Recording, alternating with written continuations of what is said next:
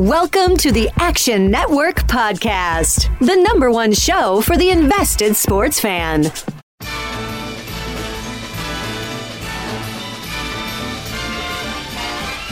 It's the most wonderful time of the year. With the kids. What's up, Degenerate Nation?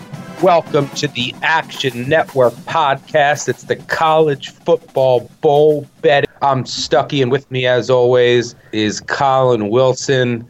It's bowl season, baby. Ladies and gentlemen, it's bowl season. It's the greatest time of the year. You get out the Christmas scotch, crack it open a little early. You know, you get some of the worst teams in college football that maybe shouldn't have made a bowl. They had a run there at the end. We got we got marijuana, we got misdemeanors, we've got coaches on the move, we've got motivation, we got everything. I love it. If you hate bowl games, go listen to NPR. The greatest time of the year, maybe maybe second greatest. March is coming, and this March is going to be epic. But yeah, I'm the college basketball guy. You're the college football guy, so I'll let you have it for this podcast. Uh, by the way, what what bowl what what bowl is Arkansas playing in? I, I didn't see them on the. You know what? First off, we're a baseball school. I thought we made that clear. And and second off, we finished I think a half a point ahead of Princeton in recruiting. Good job, Razorbacks. Well done. Well done. Um, all right. For those not familiar, um, we are going to cover every bowl on this podcast. Well, not this podcast exactly. It's a five part series. We're going to go chronologically. So today we will cover nine bowls that start on Friday. Um, if you're listening to this on Friday, we're starting today with the two bowls that are today. One in the afternoon. We'll kick things off. What what better way to kick things off than with the Bahamas Bowl, uh, where there have been moose abound and horrible beats uh, over the past couple years, especially in regards to totals. I'll never forget when I was laying like two points in that miraculous comeback, and who was that? Western Kentucky and and somebody. Toledo? Uh, Yeah. you know, last year, last year was Toledo too, and the total uh, there was like 24 points in the last five minutes. Just chaos ensues in the Bahamas Bowl. We'll get to that. We'll start there. We'll go all the way through Monday uh, and finish up in Tampa with the Gasparilla Bad Boy Mowers Bowl. Is that that bowl with North Marshall and UCF? Is it still the Bad Boy Mowers Bowl?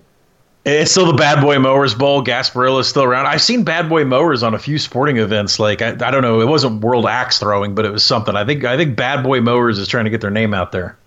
Yeah, so we'll go all the way through. I mean, in the middle, we'll cover teams like Arkansas State. So look, there's there's some representation from your state. Stop. Um, uh, against FIU in the Camellia Bowl. I believe the Camellia Bowl doesn't have a sponsor, by the way, or one of these bowls doesn't have a spot sponsorless. Um, and one of these days, one of these years, I should say, the Action Network uh, maybe Radio uh, dot com will sponsor uh, a pod uh, a bowl eventually. Um, uh, it's coming one day, but. and Before we dive into the first ball, I did want to also mention we'll touch on maybe our favorite NFL play at the end. We'll also touch on the FCS games uh, as we did last week, and we'll give uh, our favorite money line dog for the weekend as well.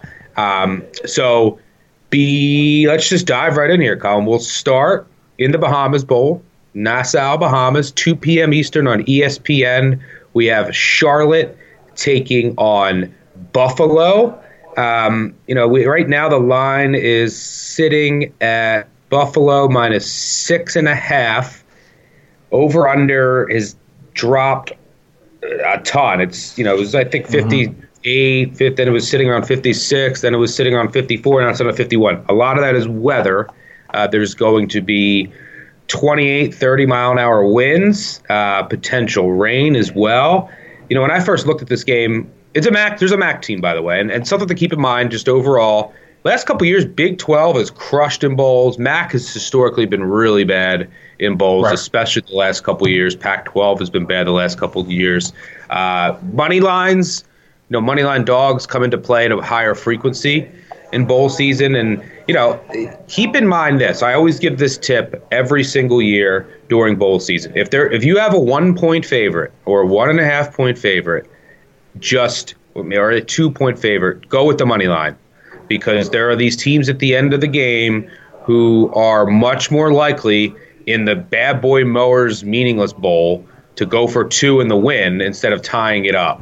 Uh, same same with the dog. If the dog comes back and at the end ties it, or you think they're going to tie it, they'll, they'll just go for two. It's a, it's a meaningless bowl game. Now, it's different in the college football playoff, uh, but just keep that in mind um, when you're betting these bowls that the, you know, the, these teams just want to go for the win at the end. There's no reason to play overtimes. Yeah, and it's so, funny we mentioned we, we you mentioned that, which is a great strategy, and I 100% back it. I feel like Air Force and Washington State and the Cheez Bowl is going to be the one that bites us on the ass with that. But I mean, it's funny you mentioned that because Sonny Dykes loves to go for two at the end of the game, and with coaches more and more going for going for two, I think we're going to see a lot more of that here uh, during this bowl season. Well, looking at this Charlotte Buffalo game, look when I first look at it, like I, I'm all right. Can I find a reason to fade the MAC team. And, you know, I look at it and I personally make this line four. So, you know, it's sitting at six and a half, potentially seven. I think if it gets to seven, I may have to dabble with Charlotte. And you, by the way, you could throw, we're going to talk about motivation, we're going to talk about matchups, we're going to talk about coaching and players being out. You could throw motivation out the window in this game. Both teams will be highly motivated. Neither program has ever won a bowl game. This is Charlotte's first ever bowl appearance, and this is Buffalo's fourth. They're 0 3 uh, in their three prior uh, bowl appearances. But when I look at this, you know, Buffalo has an outstanding rushing, it's outstanding offensive line. They have, you know, a great sophomore running back in Jaret Patterson. He's only one of seven backs on, on the year that have rushed for over 1,500 yards. And Charlotte's defensive line, you know, then they have run for, you know, they played a bunch of MAC teams who aren't the best run defenses in the country. And if you look at some of the splits for Buffalo, you know, they average six and a half yards per carry in conference but only four and a half yards per carry out of conference. But Charlotte kind of profiles like a MAC team, uh, especially on their defensive line. You know, if you look at the MAC, eight of the 11 other MAC teams, not named Buffalo, ranked 85th or worse in yards per rush allowed. So I do think the Buffalo should have some success running the ball. Uh, the you know Charlotte also likes to run the ball, but they're going against a much stiffer Buffalo front seven. You know the Bulls were one of eight teams in FBS to allow fewer than three yards per carry. Um, you know, and Charlotte allowed five, which is 110th in the nation.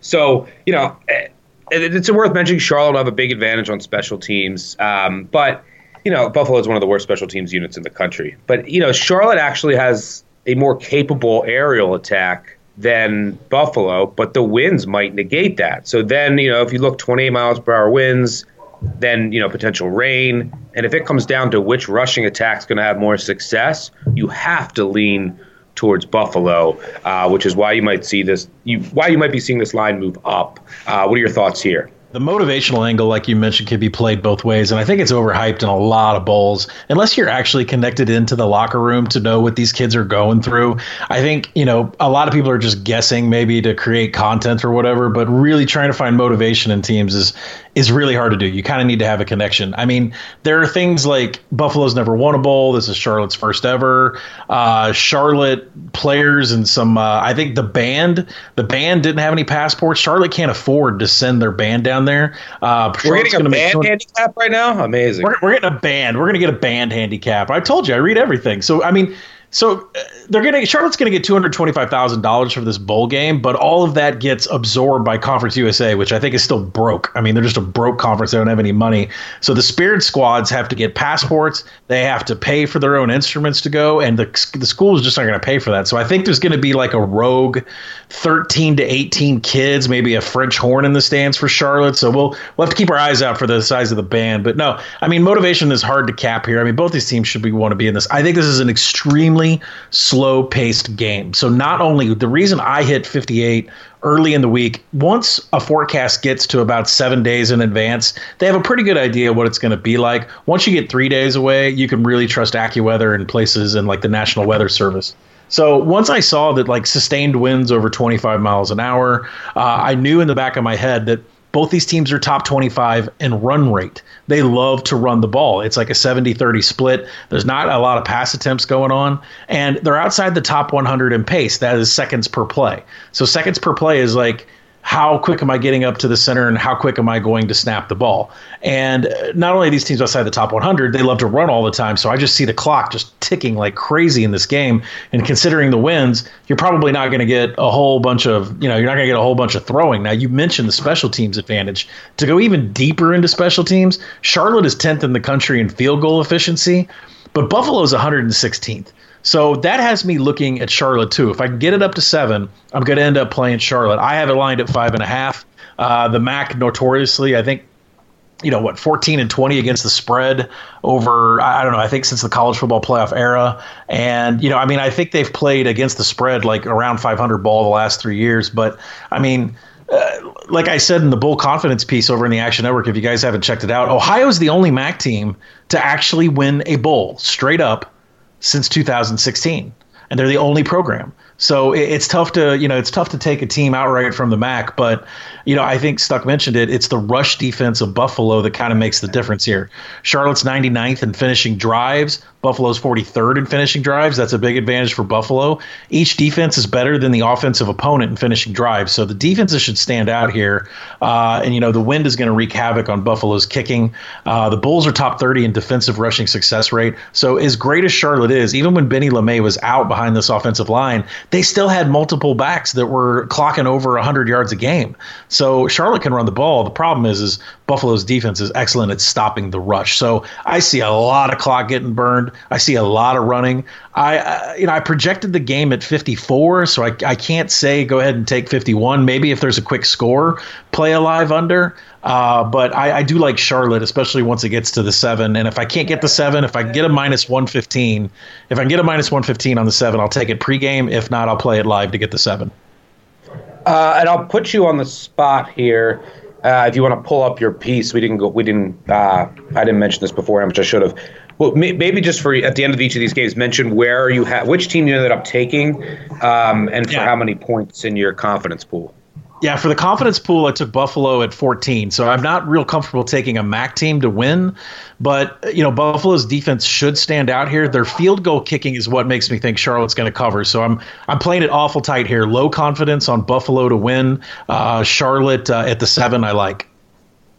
Yeah, agreed. I mean, because the thing is, is that Charlotte's field goal advantage and their ability to pass more, you know, pass better, I should say, could be completely negated by the wind, which is the big factor here and really favors Buffalo and how they want to play. Uh, I have this around. If you get seven in a pool, I would go with uh, Charlotte. If you get under seven, I might go with Buffalo. I have this at, at number five in my confidence pool. And, and so yeah, and something to mention too about the wind. I know I know that, that we talk about crosswind orientation, like places like Kansas, it's it's really bad in the stadium how it whips around. So with the Bahamas, it's more. It's not really from sideline to sideline. It's more at a 45 degree angle. Uh, um, as far as the sideline to the end zone. So what you need to look at, and with and with sustained winds at 25 miles an hour and gusts over 30, what you really need to look for is not really who gets the ball first, but who's going to get the direction of the wind in the fourth quarter? That's going to play to me. You're going to be able to live bet on teams that have the wind at their back in certain quarters, and live bet the other team in the second and fourth quarter. Uh, you know, because the field goal kicking can only be helped when the wind is blowing that way. Yep, great point there. Um, all right, so let's move on to look. We're going to go from the Bahamas at two in the afternoon to Frisco, Texas, at 7:30 Eastern on ESPN two in the Frisco Bowl. This is between Utah State and oh boy, do we have news on this game and Kent State. uh, our boys, our Kent State boys. I can tell you that I wrote up a piece on ActionNetwork.com in the Action app early about the numbers that I was targeting, and Kent State was one of them above a touchdown. You know, I made it four without news, and I was thinking that the news might be that Jordan Love you know, might declare for the NFL draft and sit out. I didn't mm-hmm. anticipate, mm-hmm. and then the, you know, I didn't anticipate marijuana uh, coming into play with three of their key players who now look like they're going to play. Uh, I don't know Utah State. Come on, I mean it's the Frisco Bowl. Uh, you can't set a standard of, of your program. Uh, I don't mean, but Jordan Love, man, just continues to crush his draft stock. So as of right now, it looks like everyone is going to play for Utah State. I still think the line is too high. Um, Utah State just, you know, down the stretch, they didn't really close well to me, and Kent State just charged out of nowhere. This is a team that was three and six on the season, down. You know, they, they needed a couple miracle wins. I mean, they're down to Buffalo. They're down 27-3, I believe, in going into the fourth quarter, and they won 30 to 27 or 24-3 something crazy. They won 30 to 27 in regulation. Um, you know, they got to six and six. this means a lot for their program um, that Sean Lewis is slowly turning around. So I think you know from where they were uh, in the you know just three and six, looking like there's no shot at a bowl. I think they'll really be excited to be here in Frisco. I'm not really sure how you, excited Utah State will be. And look, you said it with the motivation. A lot of times you're guessing, but these kids are, um, you know, I have a lot of reasons to believe that Kent State will care. And I actually have some friends who are friends with some friends of the Kent State program who said that they are jacked for this. But on the other side, I don't know. I don't have any inside information on Utah State, but just look at it on the surface. There's, you know, you're getting drug kids in trouble for weed, and I mean, weed isn't the end of the world, but it's just like a it's a focus thing. I mean, how much are they really caring right now? Um, so I think the motivational angle here, there's enough for me to say this heavily favors Kent State. I think at Kent State at seven or above is definitely a play. Uh, sprinkle a little money line. What do you see here? Yeah, the motivation thing is a weird one, especially with this Utah State team, because one year ago we all sat around and we said Matt Wells has left Utah State. He's on his way down to Texas Tech. We don't know who's coaching. The, they've left some assistant coaches behind to try to get him through the bowl. We don't think that there's going to be any motivation for the Utah State team. They're going up against Seth Littrell and North Texas in the Mean Green. And oh yeah, Seth Littrell's being considered for the Kansas State job. And, th- and this is uh, a great coach that you just you know you got to get behind and take the Mean Green. Next thing you know, Utah State's I, I don't know what what they have 50 by the third quarter. I mean, Utah State boat raced North Texas last year on an on an interim, a bunch of assistants around. I'm not even sure who the interim was. Lost the coach. Them embarrassed them. So to sit there and say that, well, now we've got Jordan Love with the marijuana, uh, you know, and, and Gary Anderson, the first year coach, we, we don't really know what's going on inside that program. I can tell you what I'm reading from local beat writers is that there are some that argue, give me a break, a marijuana bust. You know, our state is next to Colorado and between Washington. It's legalized in so many different places uh, you, you, know, why why should why should Jordan Love be penalized for this? And then there's other beat writers that kind of shake their finger and say we have a student code of conduct. Uh, he absolutely and and the leading rusher, by the way, uh, was also Gerold Bright. He was also uh, involved in this. So you know there there are some that think that they should sit, and and I don't know, and, and that leads me to believe that there could be a decision made by Utah State uh, somebody you know outside of the athletic program that can make the decision. The NCAA could make a decision.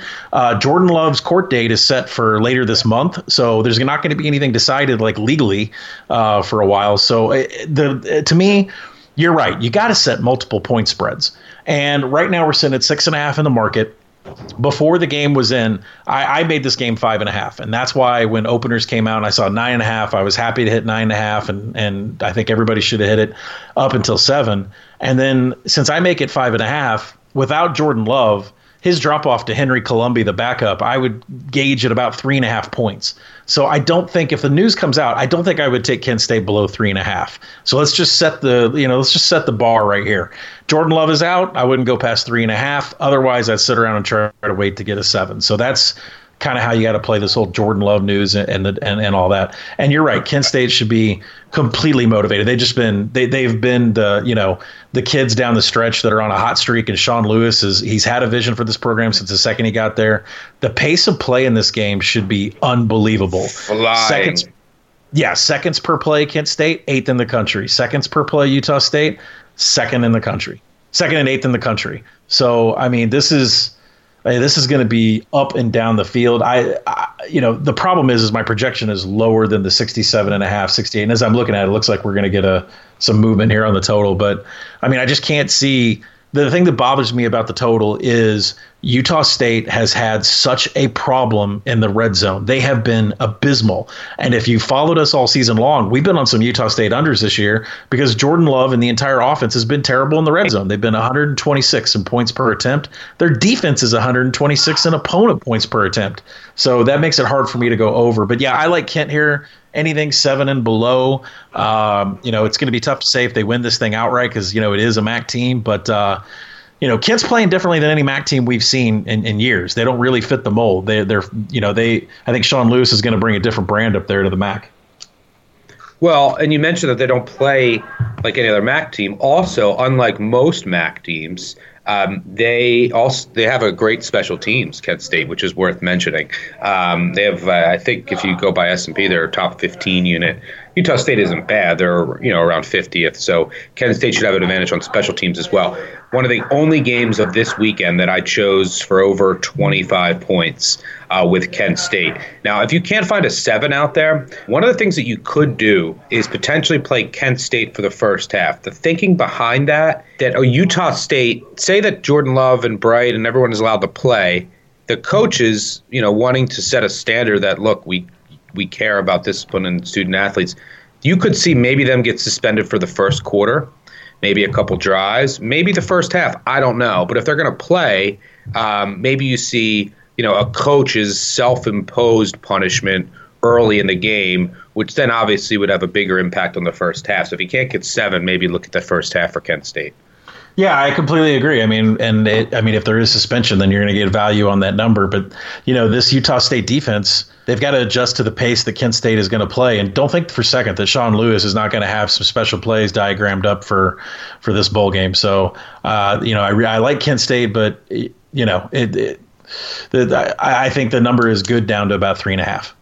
Yep. All right. So let's move on to Saturday. We'll get things kicked off why not at noon? By the way, we don't. We we're, we're going to start two bowls at two and two thirty, not one at noon, which uh, I I'm not a fan of. But um, look, we have bowls on Saturday. We have six, I think, six bowls on Saturday. So I'm not going to mm-hmm. complain too much. And we also have some college basketball as well to hold you over from noon until 2 Eastern. But we'll start at 2 Eastern in Albuquerque in the New Mexico Bowl between Central Michigan and San Diego State. Uh, this line right now is currently sitting at San Diego State uh, minus three and a half. This line opened at six and a half, and uh, it's now dropped to three and a half. Over unders dropped from 41 and a half to 40 and a half. This is one of those games where, look, it's a MAC team. How good is Central Michigan? A lot of their advanced numbers are okay, but their schedule was pretty easy. They played in the MAC. So, how much does that translate out? Uh, you know, into a bowl game. It's one of the reasons why maybe the MAC hasn't performed well in years past is they don't, you know, they're usually worse than, you know, a lot of their numbers state because the MAC competition isn't as great. But when you're looking at San Diego State, the first thing you have to look at here is their offense is just absolutely horrendous. I mean, I was looking at some of the stats today. And you should have Agnew back, I believe, at quarterback. But let me just throw this out there. San Diego State this year had eight plays of 30 plus yards. Eight. That's it. Not it's in the entire year. That's dead last. The, the second worst is Northwestern. So picture Northwestern's offense. That's probably a team that you've seen more often than San Diego State. Northwestern, how about Old Dominion? I don't know if many of you have seen them, but those offenses are dreadful. The, both of those offenses at 13. Those are the second. That's the second fewest. This San Diego State offense is really bad. It's a pain to watch. Um, they're one of the worst, probably the worst bowl offense uh, that we have. Central Michigan, you know, San Diego State's all, special teams are really good, and their defense is really good. I mean, this defense is awesome across the board. Uh, they, you know, they only allowed 4.6 yards per play, which is top 10 nationally. And by the way, that's what their offense averages: 4.6 yards per play, which is the worst among all bowl teams, 123rd of the nation. So I think that that you know they also don't even average. They, they're the only bowl team that doesn't average at least 20 points per game.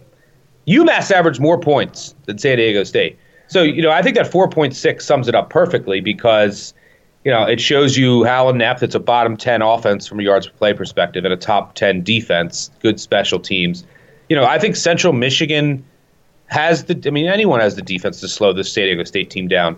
They won. They beat Weber State at home six nothing. Um, you know, it's a team that hasn't given up more than 24 points all year. Um, the San Diego State defense, but I think Central Michigan they have enough firepower to maybe break through a couple times with Dormady. They have two uh, thousand yard backs um, and some talented receivers on the outside. You know, Pimpleton and Sullivan. Um, so I'm leaning to Central Michigan here especially if I can get four. But the whole MAC thing is scaring me. And then the question comes to San Diego State care.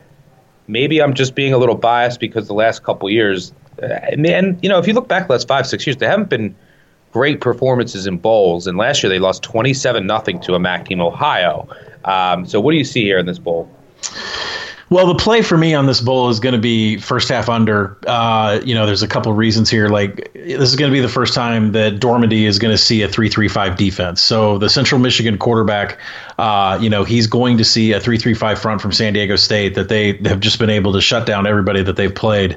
Uh, you know, the San Diego State uh, defense and special teams. They're just going to dictate and enforce field position and tons of punts. So I think the number is already low enough at 41, 40 and a half to where I think the better value is going to be on the first half under specifically until Central Michigan gets comfortable looking at uh, San Diego State's front. And you're right. I mean, those, those number of plays that they had, uh, what is it, eight total plays that have gone for that long? I think they all came against Fresno State. That's when Ryan Agnew had a 300 yard passing game. It was the first time San Diego State had had a 300 yard passing game since 2016. Uh, and, you know, Central Michigan is 68th in opponent passing success rate. So, uh, listen, San Diego State's going to have to go to the air. They're 130th in rushing. They don't have Juwan Washington. He's been hurt and beat up and banged up and, and hamstrings and all kinds of stuff you know the Aztecs are 118th in rushing success rate, 130th in, in, in, rushing explosiveness, and that's something that Central Michigan is really good to defend. So you know they're in defensively Central Michigan's 11th in line yards, first in the nation in stuff rate. So you know if Rocky Long wants to get any points on the board, he's going to have to go to the air in this spread RPO offense that he put in. It just it hasn't translated to any points whatsoever. Now having said all that the Aztecs went 11 and 1 to the under on the season. Vegas just can't set a number low enough for these guys. And I think that that's what's kind of made this number as low as it is because my projection on this game is at least a touchdown higher. So I think, you know, Vegas knows exactly how everybody thinks that San Diego State is going to be so low in scoring. But with this number at 40, it's the same thing as we had with Army and, and, and, uh, and, and, and Navy last week. I mean, you have one special teams or, or one uh, defensive score here and it, it could blow it open. So I do like the first half under based upon the 335 look that Dormady, the quarterback for Central Michigan, Michigan's going to see for the first time. Um, you know, and, and, Central Michigan's top 20 in plenty of defensive uh, areas. Uh, the thing you have to watch out for, like I said, is San Diego State's 11th in uh, SP plus special teams. Uh, so there could be a score on that front. You know, and I look at Central Michigan. I'm not a believer in these guys whatsoever. The strength of schedule of these two teams is like 121st and 117th. So it's not like they've been world beaters or anything. But Central Michigan hasn't beaten a single bowl team except for Eastern Michigan. And Eastern Michigan, I think, was the very last team that was selected to go to a bowl. Central Michigan's three game hot streak in November was against Northern Illinois, Ball State, and Toledo. They were hammered by Western Michigan. They were hammered by Wisconsin. Um, they had a close game with Miami of Florida, but who isn't these days? So, you know, I for me, first half under. Uh, I think they get it figured out at some point. Some points start to come in at some point. So maybe a second half over, or maybe a live over. But for me, it's a first half under. As for a confidence pool, I took San Diego State on a low confidence of 15 in this game. Not comfortable with it whatsoever. But when you get down, you know, start, you know, trying to have confidence in, in these games at the bottom half is, is, tough to find. But I do think San Diego State's defense is good enough, and Rocky Long should have some sort of revenge or motivation in his brain. He got blanked by Ohio last year, 27 to 0, which is a bit embarrassing, but uh, that takes me back to this early signing period. Rocky Long mentioned multiple times last year that he just didn't have time to get the practices in to get ready for Ohio. And I think that was the same case this year. Is he cares more about the recruiting for San Diego State in the long term and the long run to spend most of his time doing that instead of getting all these practices and getting ready for Central Michigan. So we're going to find out. Rocky Long's lost the last two bowl games, and they were both before Christmas uh, against Army and then last year against Ohio. And he may treat this new signing period, uh, you know, that happens like a week before Christmas. He that may be his priority over these bowl games. So we're going to find out here too. Yeah, I mean, look, the way that I cap the motivation in bowls is, you know, ultimately the number is the king. So if I'm if I know that you know one team is really motivated, the other team doesn't care, but the line is seven points off towards the team that I know doesn't care, I'm not going to play, you know, against that team. Um, but what I do is I usually think there's like three or four bowl games where I, I can confidently say, okay, I think that this team is going to have a motivational edge, and then there's about you know, maybe 10 or so that I say, all right, I think that uh, maybe a little bit. So th- it might push me over the edge to a play. And then the rest, I just assume that there's no edge. Um, you know, especially when you get to the college football playoffs and the more meaningful bowl games. But in this game, I think that you can lean towards maybe Central Michigan. I know Central Michigan will care. This is a team that won one game last year, right? And mm-hmm. you know they're they've lost all four bowl appearances since 2012. Meanwhile, San Diego State they're eight and nine all time in bowls, but this is their tenth straight year of being in a bowl. And you know this is a team that was in the hunt for a division championship to go to the Mountain West Conference championship up until you know the final week of the final weeks of the season. So you know, are they really excited to play a MAC team in New Mexico? You could argue no. Um, you know, one other thing I'll mention is Central Michigan. Just I don't know if it's. Uh, I think it's more luck than anything. But they had they lost 15 fumbles this year out of 23 total.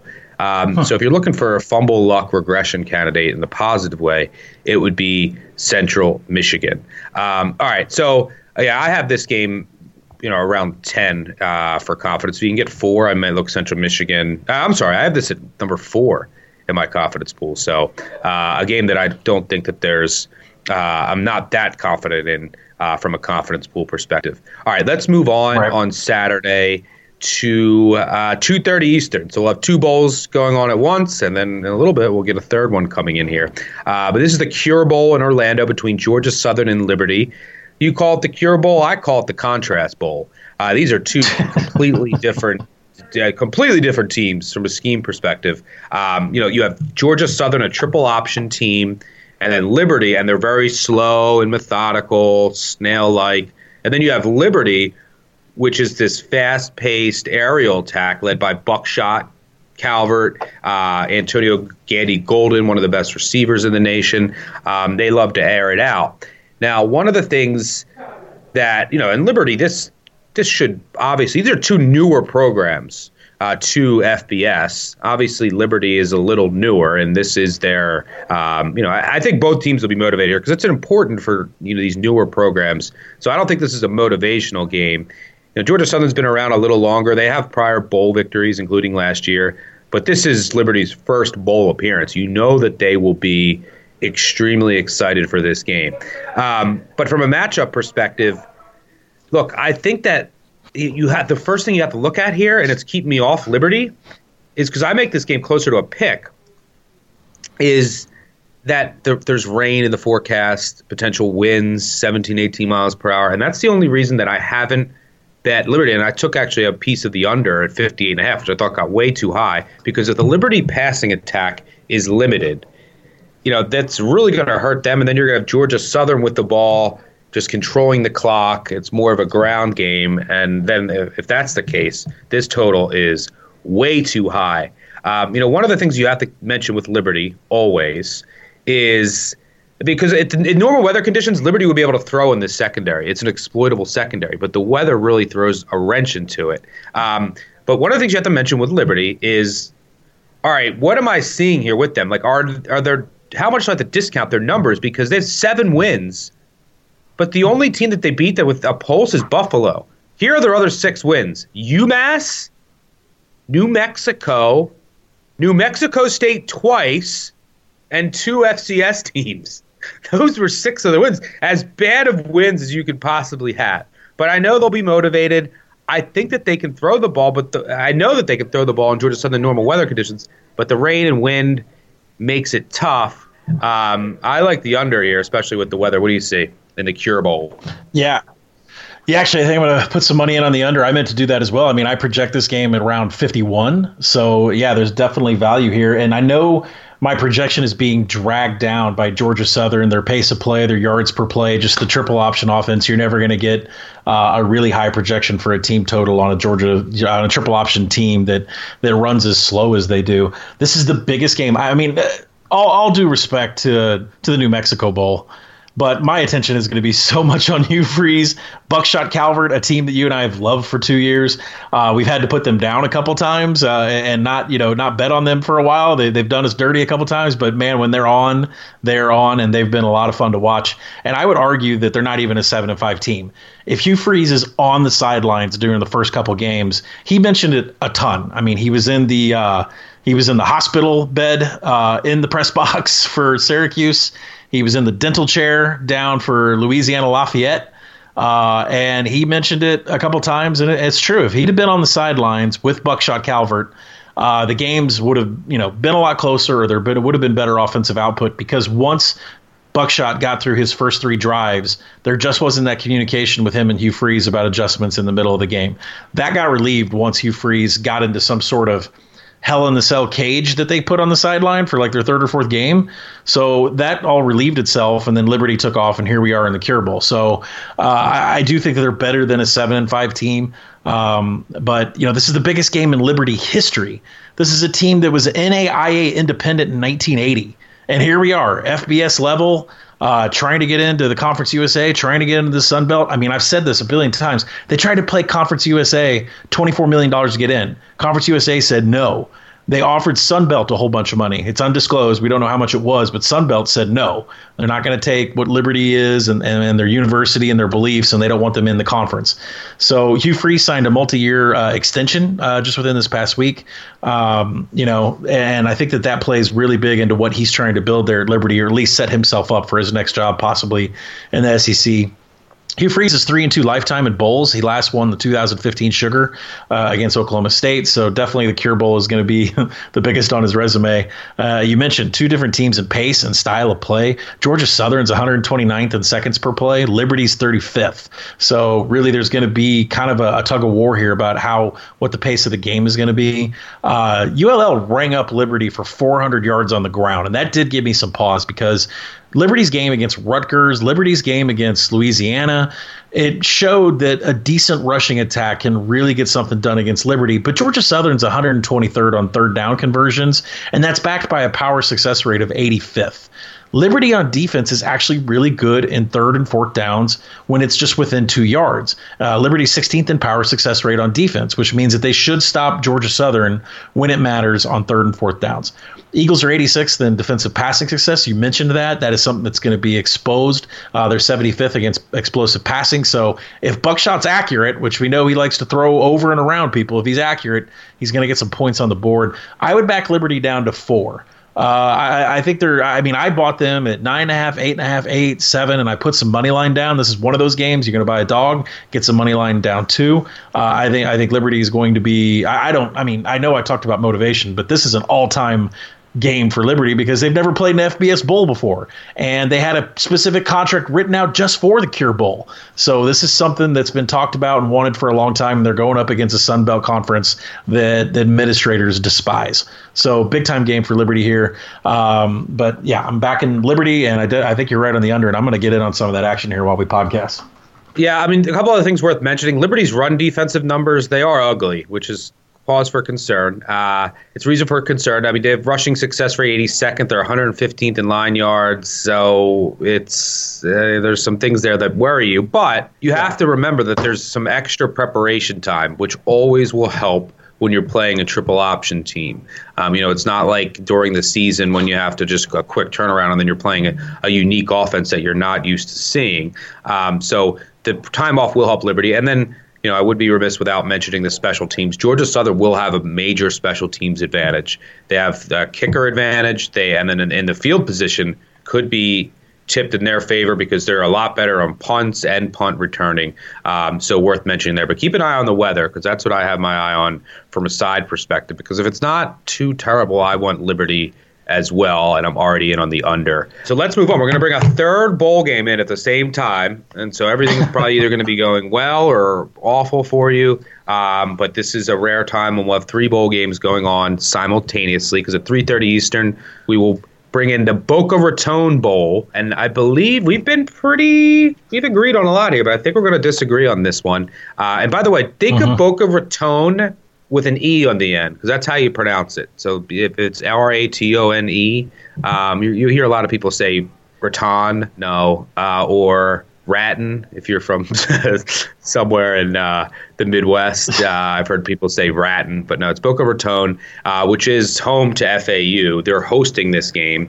Uh, they're 10 and 3, hosting 10 and 2 SMU. Uh, I think I'm going to completely disagree with you here because I like FAU, and uh, you know I think that you've based on some of your notes that I've seen, you're going to make a good case for SMU, but And, and something to keep an eye on is Roberson. Has Roberson's status been announced? I just keep hearing he's questionable for SMU. Yeah, it has not. Yeah, I, I, would think that he's leaning towards no. I mean, he's coming back for his senior year. This bowl was early, so they were initially leaning to maybe not playing, but that will really hurt their passing attack and in their and their return game. And Florida Atlantic on special teams is much better. The SMU special teams are hard, which is something to keep in mind. But what I'm looking at here is SMU you know, they did get fortunate in a couple games early on in the season, and they had bigger dreams than this, than going to Florida Atlantic. So, you know, I, I and you're going to tell me about Sonny Dykes and how excited he was about going to this bowl, which might be fair, but you got to you have to mention that you know SMU early in the season, they had aspirations of maybe going to New Year's Six Bowl. Um, this is a team that was ranked high. It was our favorite team, our, the people's number one. You know, Florida Atlantic, you also have to mention that Lane Kiffin is leaving, but I, I do think from some of the quotes that I'm reading that the team is a fan of. Uh, you know who's stepping in for him uh, for this bowl game. So I think that they'll play for him, and they're at home, uh, and you know defend paradise. I think that's what they call it down there. So, but what the thing that I keep going back to in this game is the explosiveness. And SMU gives up a ton of explosive plays. They are outside the top 100 in both rushing and passing explosiveness allowed. Well, Florida Atlantic ranks in the top 25 in both on offense. Um, you know, so their offensive line has struggled a lot, so maybe SMU can find some success there. Um, I also think that the Florida Atlantic defensive line can compete um, with SMU's offensive line on the other side. Um, you know, and then if I look at Florida Atlantic's on, on, on defense, they give up a ton of big runs, but that is not SMU's game. So I like and then throw in the special teams advantage and at home. We our numbers are just wildly off here. You make this six, I make this mm-hmm. pick, which is what S and P makes it as well. Um, so catching three here um, with Florida Atlantic, uh, give me the home Owls. Uh, make your case for the Stangs. Gonna make my case for the Stangs, and then I'm gonna uh, talk about how the market uh, says I'm completely wrong. This feels like when you and I talked about Texas TCU earlier this year, where I could sit there and weave uh, a story of mathematics and advanced stats and this and that and this and that. But I can tell you that the market has just got their feet dug in and it's not moving whatsoever. So, you know, listen, as far as motivation goes, Sonny Dykes and the rest of the team were just elated that they got to go to this bowl. I know that they had higher aspirations to go to one of the bigger bowls, but this was on their short list of destinations that they did want to go to. There was a pouring of emotion on social media uh, if you happen to use things other than Twitter, uh, of players and coaches that were excited about going to this. So, uh, you know, they, they want to be in this bowl game, and, and that's good.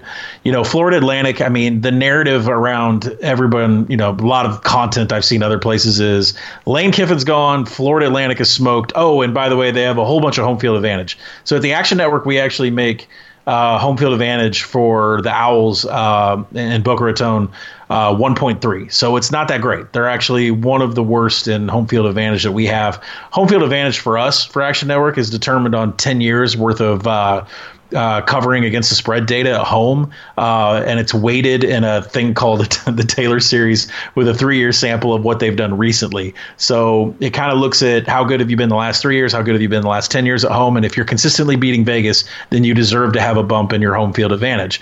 Well, Florida Atlantic doesn't really beat Vegas at home, so they, they've been 1.3, which shows for long term they haven't been very good at home. So small advantage to FAU for being at home, not really that much. Um, Glenn Spencer's taken over as interim. He was a defensive coordinator. Uh, he's really turned around this Florida Atlantic team on defense this year. They're number three in defensive rushing success rate. They're 18th or 16th in line yards, uh, 23, top 25 in defensive finishing drives. And that's where I start to get a little, you know, worrisome about SMU because they've been scoring at a high pace this year. But the Owls defense has been just the unspoken part of their team this year. It's all been about Kiffin and the offense. But Glenn Spencer has been fantastic as a defensive coordinator for the Owls. Uh, he was taking taken from Charlotte, uh, I believe, last year. Before that, he was fired uh, at Oklahoma State by Mike Gundy, but uh, he's done a great job. But he may be on the move after this game too. We don't know if he's going to end up at Ole Miss or where he's going to go. And then you know Charlie Weis Jr. is calling the plays here. It's the first time he'll be calling plays without Kiffin next to him. Uh, and you know he's 26 years old, so we're going to see what kind of game plan he has. FAU's offense is all boomer bust.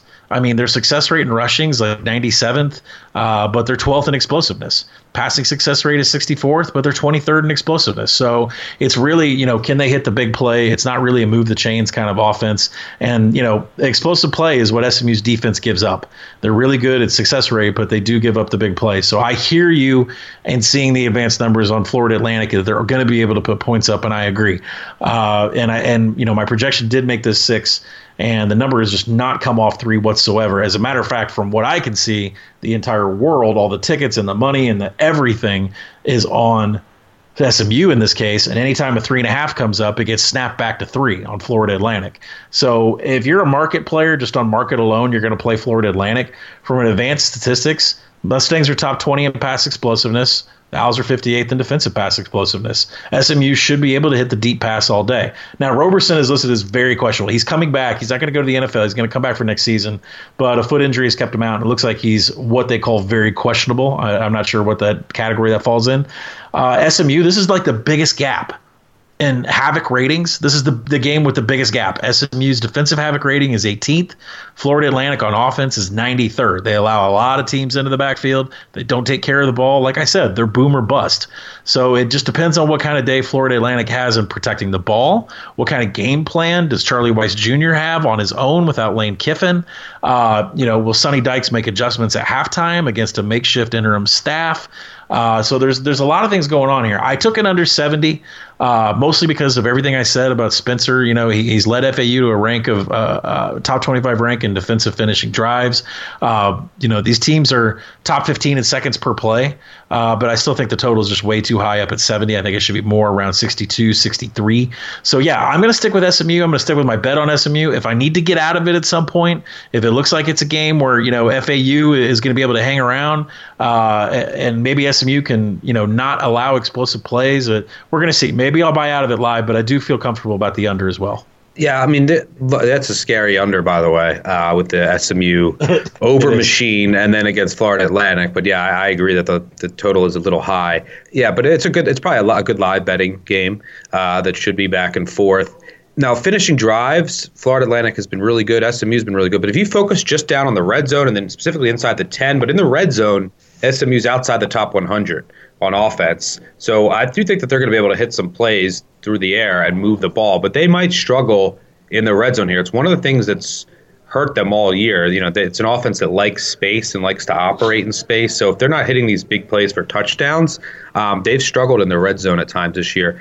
That could be an yep. issue. Uh, and then keep it keep an eye out on uh, the Florida Atlantic tight end um, Harrison Bryant, who's one of the best tight ends uh, in all of college football, uh, he could have a big day up the seam. Um, all right, so let's move on. Those three bowls will be going on at the same time, which is awesome. We'll have the New Mexico Bowl at two, the Cure Bowl at two thirty, and the Boca Raton Bowl at three thirty Eastern. But at five thirty, uh, we'll bring in the Camellia Bowl, and everyone will be wanting to bet this because it'll be on an island by itself um, as the Boca Raton Bowl is finishing up. Uh, Florida International taking on Arkansas State. Uh, right now, this line, I believe, this was one that was floating around a, a field goal. Yeah, it's, it's mm-hmm. it came down to two and a half. Uh, the oh, what's the over under sitting at right now? Yeah, it looks like 16 and a half. So that's come down as well. But Arkansas State is a two and a half point favorite here. The first, you know, what I'll mention here is I played Florida International at plus three.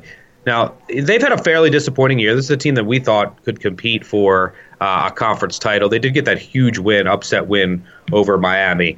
But if you look at this team, you know, it's it underperformed all year, but I think that all of their numbers are understated. And the reasons for that is James Morgan was hurt.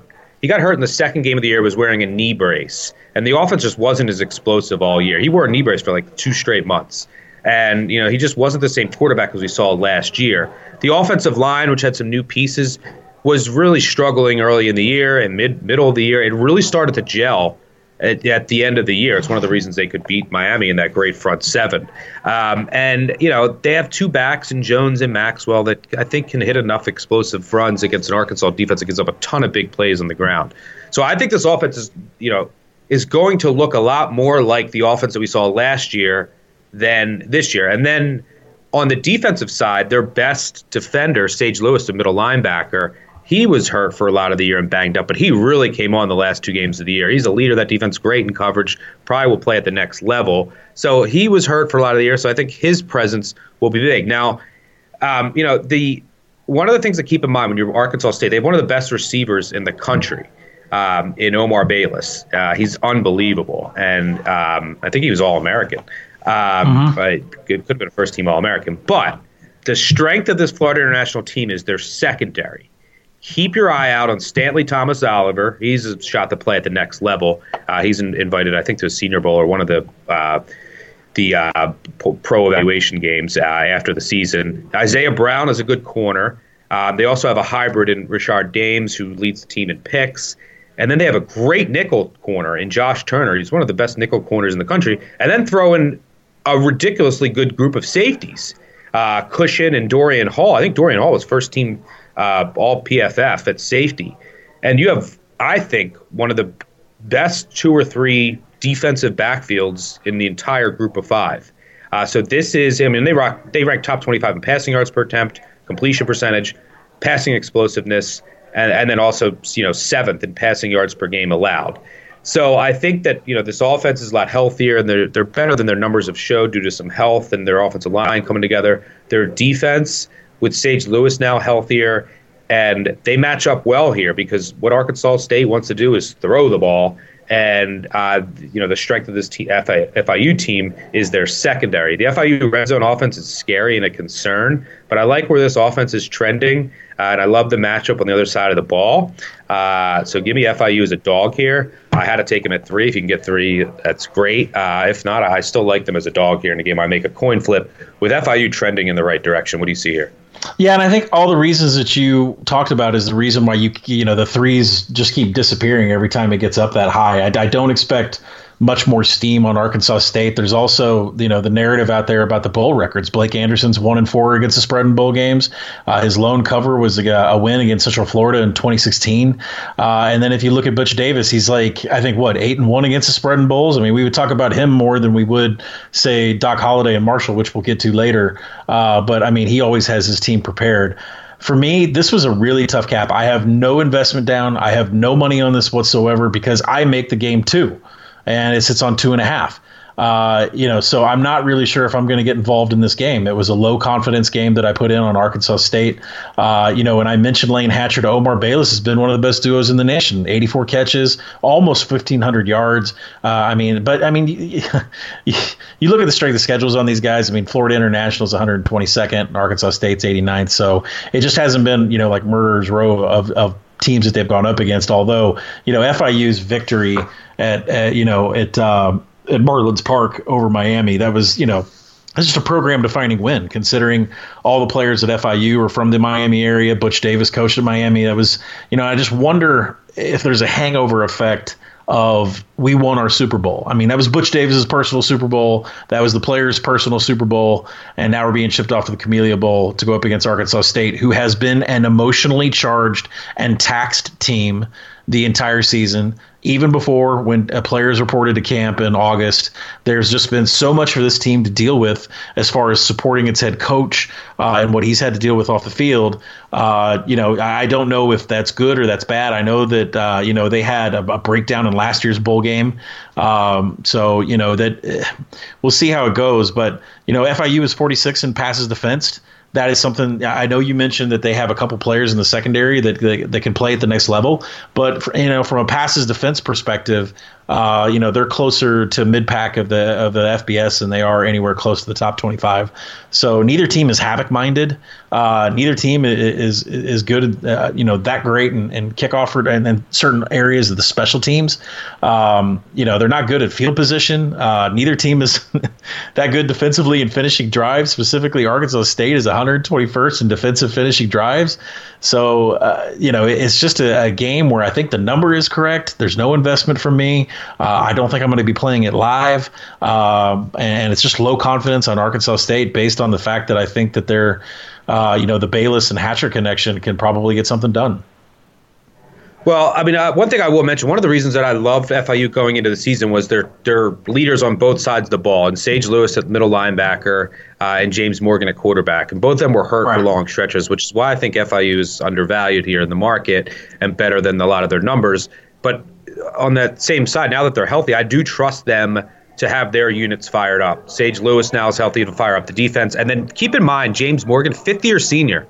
This is his first bowl that he'll play. And he was hurt last year uh, for the bowl, uh, so I think he'll relish the opportunity here. Um, all right, so let's move on. And by the way, we'll have in-depth previews for every single bowl game uh, up on ActionNetwork.com and the Action Network app. Uh, but let's move on to the night slate on Saturday. Uh, we'll start in uh, Sin City at 7:30 Eastern on ABC. The Las Vegas Bowl between Boise State and Washington. This is the Chris Petersen Farewell Bowl. he has not been great in bowls at Washington. He's one in four uh, 0 for his last three. Uh, something to note here is that Washington will be without two of its better players on offense, tackle Trey Adams, uh, and then their uh, their tight end. He's officially out, right? Hunter Bryant. Yeah, Hunter yes. Bryant is officially out too. Both of them will play at the next level, uh, so they're sitting out with their futures in mind. Uh, now, when I look at this game, by the way, boy, you know, from a motivational perspective, I think you know you could argue Boise wanted to be in a New Year's Six bowl, but they're playing Washington, a Power Five team, and I think Washington is going to be really up for this game as well. Even though they had a disappointing year, they want to send Pearson out on top. Um, you know, and I think Washington's actually. I think I think we're going to disagree on this game. Washington, if you look yeah. at their losses, they had five losses on this game. Uh, excuse me, five losses on the season. I think four were by six or fewer points. So they were right there in a lot of games. I think they have the better offense, the better defense, and they have the better special teams. This is one of the best special teams units um, in all of college football. Keep a close eye on the punting. The punting edge is huge, or field position uh, for uh, for Washington here. So you know, I think both teams will want to be here, so it's not a motivational thing for me. Um, even without Adams, I like the Washington offensive line um, that I think can. Um, you know, contain that Boise pass rush. Washington gives up no explosive plays on defense, none. And I just don't trust Boise enough to consistently put together drives against this Washington defense that I think will be fired up. I think that this is a little cheap um, in the market. Washington is severely undervalued for a lot of their, you know, bad luck and just dis- some they had a couple disappointing results. Uh, you know against Stanford in particular. Um, but I like Washington here minus three or better. You you disagree, right? I disagree, and I took Boise at three and a half, and I would suggest trying to get a three and a half. There's a couple out there in the market. Uh, I would try to search for that and get that, um, you know, because I, I like Boise in this game, even though our Action Network projections make this game five and a half. Washington is 130th in power success rate. Uh, uh-huh. This is a, a, a, defense that you know, and Vita Vea recently who's just Vita dominating yeah. on the line. They're 130. I bet you're going to mention that, right? They are 130th in power success, right? They're 78th in stuff rate on defense. The defense is just the defensive the defensive front seven has just not been very good. Now you're right; they do limit explosiveness, and they have been good at that. They keep everything in front of them. But from a success rate perspective, from a ground thing, from a ground perspective, what they've been able to do against teams, against the rush uh, and the front seven, it's been one of the worst Washington defenses that we've seen in years. And that's just giving a lot of respect to what we've seen out of Jimmy Lake, the defensive coordinator, who's now the head coach. Uh, but they still are, you know, ninth in finishing drives. Washington defense is, but I just I get this feeling that they don't want to be there. Like I don't think Chris Petersen is that fired up to be playing Boise. I don't think he's that fired up to play Bryan Harsin.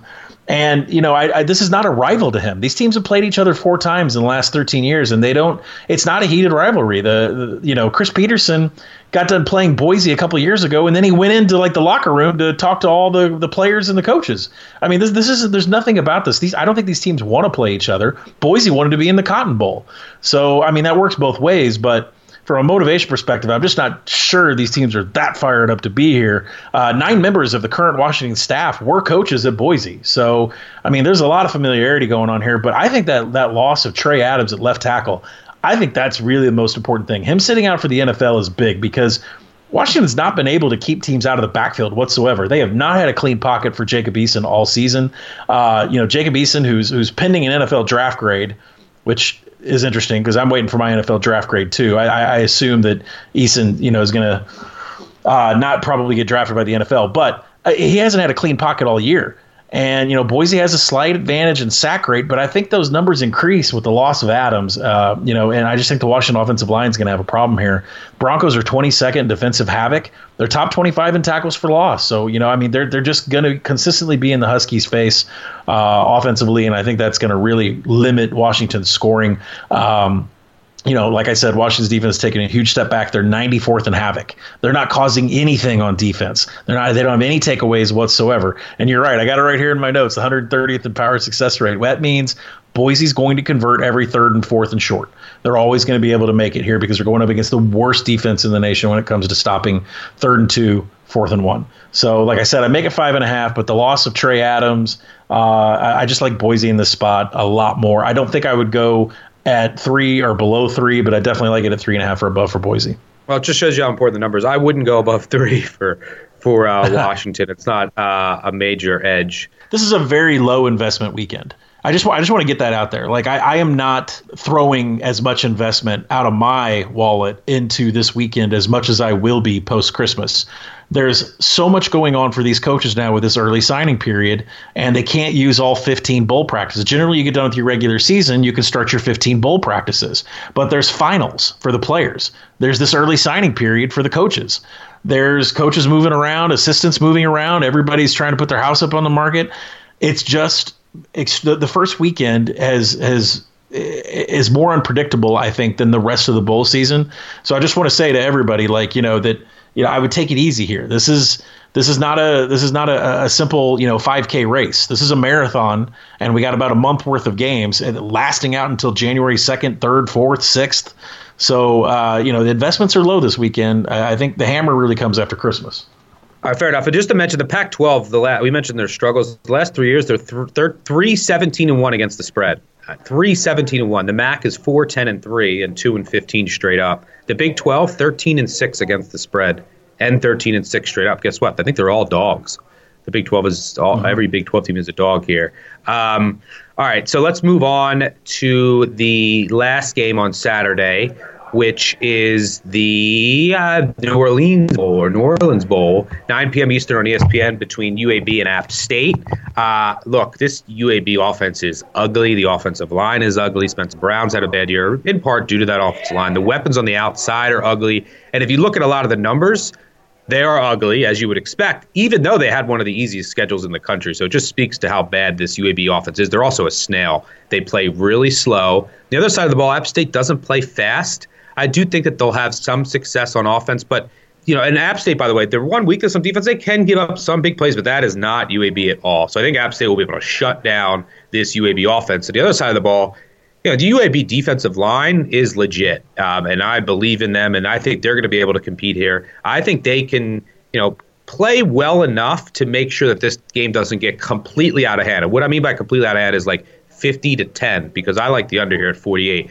There's also rumors swirling around if you search on Twitter uh, about uh, UAB's quarterback potentially being mm-hmm. um, uh, ineligible for I think academics. Uh, it's not drug related. I think it's academic. so that's not announced yep. or anything. But if you search Twitter, there's people asking people about it. Um, so if that happens, their backup is dreadful. The offense just goes to nothing, um, even worse than it already is. So uh, you know, and like I said, App State doesn't play that fast. Um, you know, we have to mention the App State coaching change here, but I like the under here. Yeah, and I don't blame you. I, I kind of like the under here too. I know the projection is just a little tad higher than this, but Apple App State probably I think they're number 38 in the confidence pool out of 40. I, will focus more on the UAB side. Whether Tyler Johnston plays or not, if they don't play, their backup quarterback is all ground game. when he played earlier this season, which I, I don't know why you know Tyler Johnston's to have an issue with grades. He sat out most of the from like mid October to mid November. He had plenty of time to to get his grades up. But uh, yeah, I think they're from what I read off message boards, uh, he's taking his finals here the, these last couple days, and, and the grades are really going to determine whether he's going to play. If not, UAB's backup quarterback has was basically not allowed to throw. He had a couple ints uh, when he took over earlier in, in, November, and he was not allowed to throw anymore. And Bill Clark went to an absolute 100% rushing offense. So, what does that mean to you? If Tyler Johnston is announced out, take the under because this is going to be a complete rushing attack from UAB. They were successful with it, but they were playing like UTEP, UTSA, those kind of teams. It's going to be a little bit different against an App State front seven that was really good and decent and, and was you know causing havoc against North Carolina and South Carolina uh, in some victories there. So look for that. I'm going to make a case. I, I know I'm going to make a case of why you should not take UAB, even maybe if we get up to 17 and a half. And I, and I will say that this number uh, is pretty high. I mean, I had it at 12 and a half, but, uh, you know, an SP Plus has this at 14. So it's above the projections, but I still don't think anybody should be taking UAB. I think App State is the play. Uh, it's what I got in on. Uh, besides all the advanced numbers, which are completely going to be in App, App State's favor, you have to think about how UAB got into this situation. They remind me of Akron two years ago. Akron got into the MAC championship game because Ohio just completely just stabbed themselves in the eye with a pencil two years ago and knocked themselves out of the MAC East race. Akron, by default, got into the MAC championship game and just got, you know, boat raced. And then because of that, the bowl ties are what sent Akron down to FAU uh, to what play the Owls, and they lost by 50. They got a 50 burger put on them in the in the Boca Raton Bowl two years ago. They had no business being in the MAC championship game. They had no business being in a tie-in game where the MAC loser goes automatically to the Boca Raton Bowl. So this is exactly what UAB's situation is. They only beat Louisiana Tech by six. Louisiana Tech suspended their quarterback, was missing their star wide receiver. They barely got a, a six point win over Louisiana Tech, and then they were gifted a pick six to Mason Fine. That's what put them in the Conference USA Championship game against Florida Atlantic, where they had a 50 burger put up against them because they shouldn't have been there in the first place. Now, because they lost that game, because they kind of lucked their way into the conference championship game and they lost that game, that's how they get into the New Orleans Bowl and they get the Sun Belt champion. They should not be in this game. I think Appalachian State is absolutely going to destroy this team who is behind their new head coach, Shawn Clark. He was interim. They took that interim tag off of him. Uh, this is a guy that wasn't there just for Eli Drinkwitz's stay over the last year. He was there through the Scott Satterfield days. The players love this guy. This is a upperclassman dominated roster. They were one of the biggest, uh, highest ranked teams in returning production, and they want to go out. This team has won four straight bowl games in a row. And for the fifth year seniors on this squad, they have a chance to do something I don't think any program's ever done, which is go 5 and 0 in bowls consecutively. And they know that. They've spoken about it. So I, I just think this is a route from the start. Fair enough. Um, yeah, I'd like the under. You think it's a route? You lean towards the under as well. Keep your eye out on the UAB quarterback situation. Um, all right, before we get out of here, let's go three and out. One, two, three. Let's make it a quick three and out. Uh, on first down, let's talk Monday day football. Is it day? Uh, this is what I've been waiting One. for. Monday afternoon football. Once I become the betting czar of the U.S., uh, I will mandate that there should be a bowl every Monday in December. Yes. Every Monday. Doesn't matter. Uh, but this will be our first Monday afternoon bowl. This is the Gasparilla Bowl, the Bad Boy Mowers Bowl in Tampa, Florida, between Marshall and UCF. Uh, the problem is, and UCF, I believe, is sitting around a 17, 17 half point favorite against Marshall. The problem is, I don't have a good feel here. Um, does U- UCF right. care? I know Marshall's been great against the spread. Help help us out here. I'm sitting back. I haven't made a play on this in the action app, and I haven't put any money into it because my projection is 19 and SP Plus is at 20. And I think once the public gets into bowl betting, they're going to have their say in this game, and some money's going to come in on Central Florida, and it's going to push the number up above the 17, 17 and a half. I'd be shocked if this thing closed below 17. So that being said, I'm just sitting back until the day of the game, and if I can get this thing to run on game day, like we've seen crazy bowls like this, like just a team like Central Florida that the public loves. I've I can see the number just running outrageously. So I'm just going to sit around and go back on that because not a lot of people realize that Doc Holliday is 6 0 against the spread. He loves playing in the state of Florida. He was in the Bad Boy Mowers last year, uh, had no problems winning that game. He loves going to Florida because that's where he gets all of his recruits. Uh, he is one of the best when it comes to coming off of a bye or going to a bowl game. He always has his teams completely prepared. So I'm looking to play Marshall here and the herd I want a much better number. I want a number above my project- projections. I want a number above the SP plus projections. And I think the public's going to get involved Sunday night or Monday morning and get it that way. Now, remember, take this. Marshall beat Florida Atlantic earlier this season. Florida Atlantic's a team that runs a similar pace of play, has explosiveness just like Central Florida. The herd hit eight different targets for reception in that game. Expect this to be slower paced.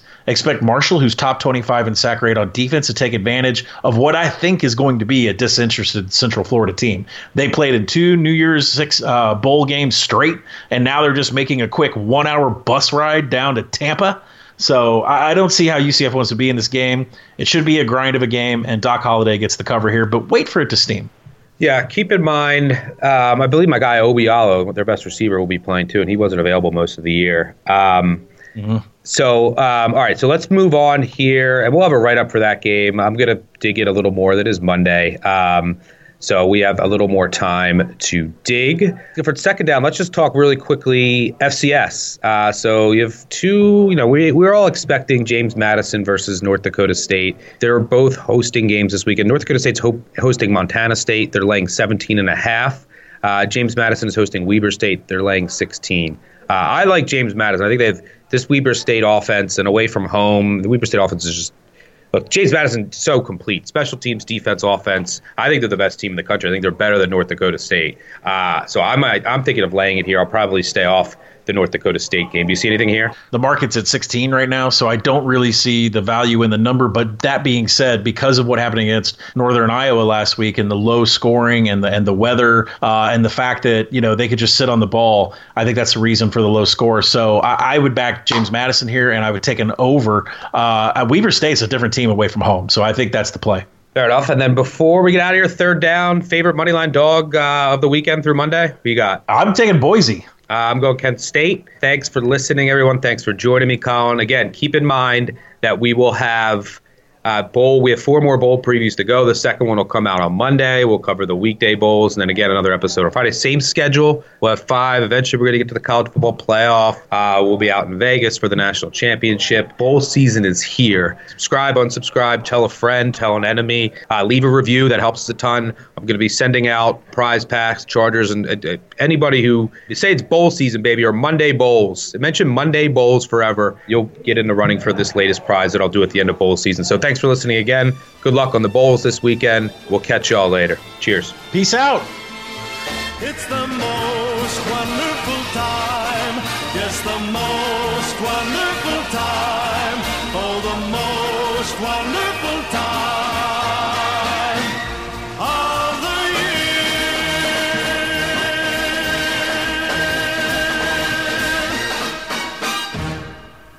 We're finished talking.